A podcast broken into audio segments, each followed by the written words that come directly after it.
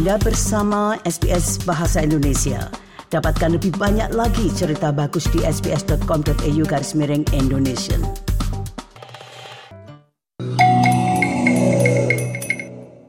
SBS SBS SBS SBS SBS This is SBS Radio. Nah, jika Anda baru saja bergabung, Anda bersama uh, SBS Audio, program Bahasa Indonesia.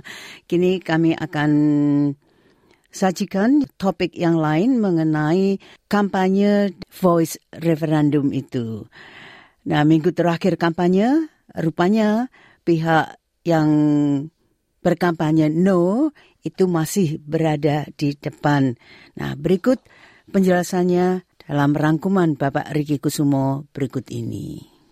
Pendengar sekalian, sebuah logistik masa damai terbesar di Australia akan berlangsung pada hari Sabtu, tanggal 14 Oktober, di mana akan diselenggarakan sebuah referendum Indigenous Voice to Parliament. Masyarakat akan ditanya apakah mereka mendukung perubahan konstitusi untuk mengakui masyarakat pertama Australia dengan membentuk suara aborigin dan penduduk pribumi Selat Torres. Saat kampanye memasuki minggu terakhir, cacak pendapat menempatkan kampanye tidak masih terus memimpin. Berikut ini laporan tentang hal tersebut yang disusun oleh Greg Diet dan Anna Henderson serta Tom Steiner untuk SBS News. Referendum pertama di Australia sejak 1999 berlangsung pada hari Sabtu 14 Oktober. Ketika itu masyarakat akan diminta untuk memilih ya atau tidak apakah mereka mendukung perubahan konstitusi untuk mengakui masyarakat pertama Australia dengan membentuk suara penduduk aborigin dan kepulauan Selat Torres.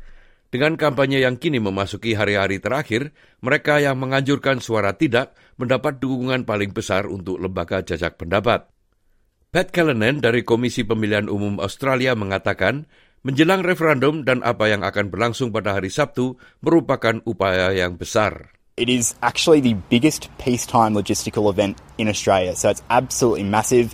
Um, we're well run, well versed at it because we do it every three years for a federal election, and a referendum is pretty similar in how that works. Um, so, as well as resourcing all the different polling places and voting booths across cities and regional areas, we also have a thing called remote voter services. So, we're going out across the entire country and making sure people can cast a vote, including in remote communities. So, that can be quite an effort sometimes. We use boats, light planes, helicopters.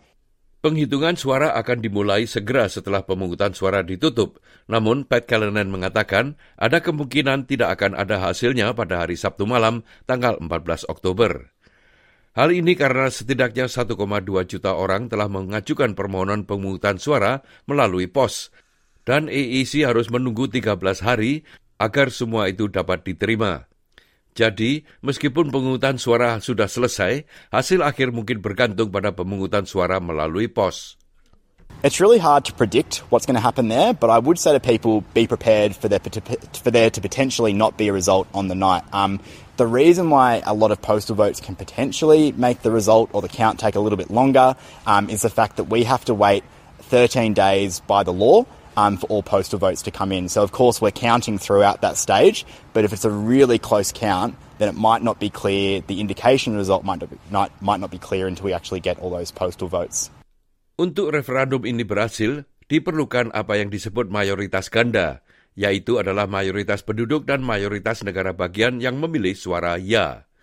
Profesor N. Tume dari University of Sydney mengatakan, meskipun mayoritas ganda dalam referendum tersebut berhasil dicapai, namun dibutuhkan waktu bertahun-tahun agar suara tersebut menjadi kenyataan. This might take a while. It could take a year, it could take longer.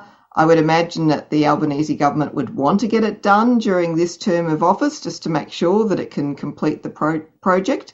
In the past, establishing other bodies like the High Court of Australia did take a number of years from um, after the point at which the Constitution required them to exist.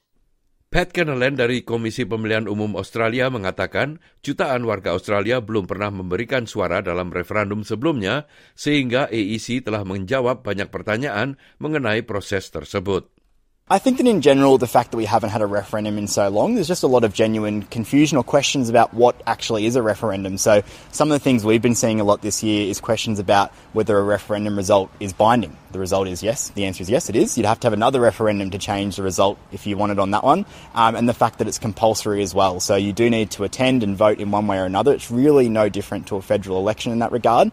Nah pendengar, ikutilah terus informasi mengenai referendum suara adat ke parlemen tahun 2023 dari seluruh jaringan SBS, termasuk perspektif First Nation melalui NITV. Kunjungi portal SBS Voice Referendum untuk mengakses artikel, video, dan podcast dalam lebih dari 60 bahasa atau streaming berita dan analisis terkini, dokumen dan hiburan gratis di Hub Voice Referendum di SBS On Demand. Nah pendengar itulah tadi sebuah rangkuman mengenai voice referendum yang disusun oleh Greg Diet, Anna Henderson, dan Tom Steiner untuk SBS News dan disampaikan oleh Ricky Kusumo. Nah itulah tadi Bapak Ricky Kusumo dengan rangkumannya tentang voice referendum itu.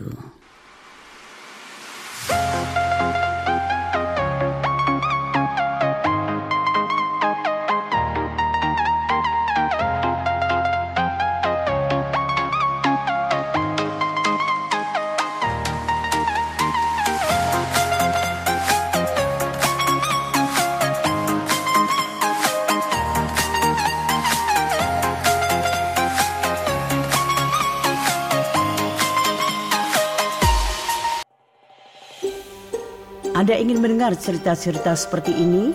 Dengarkan di Apple Podcast, Google Podcast, Spotify, atau di mana pun Anda mendapatkan podcast Anda.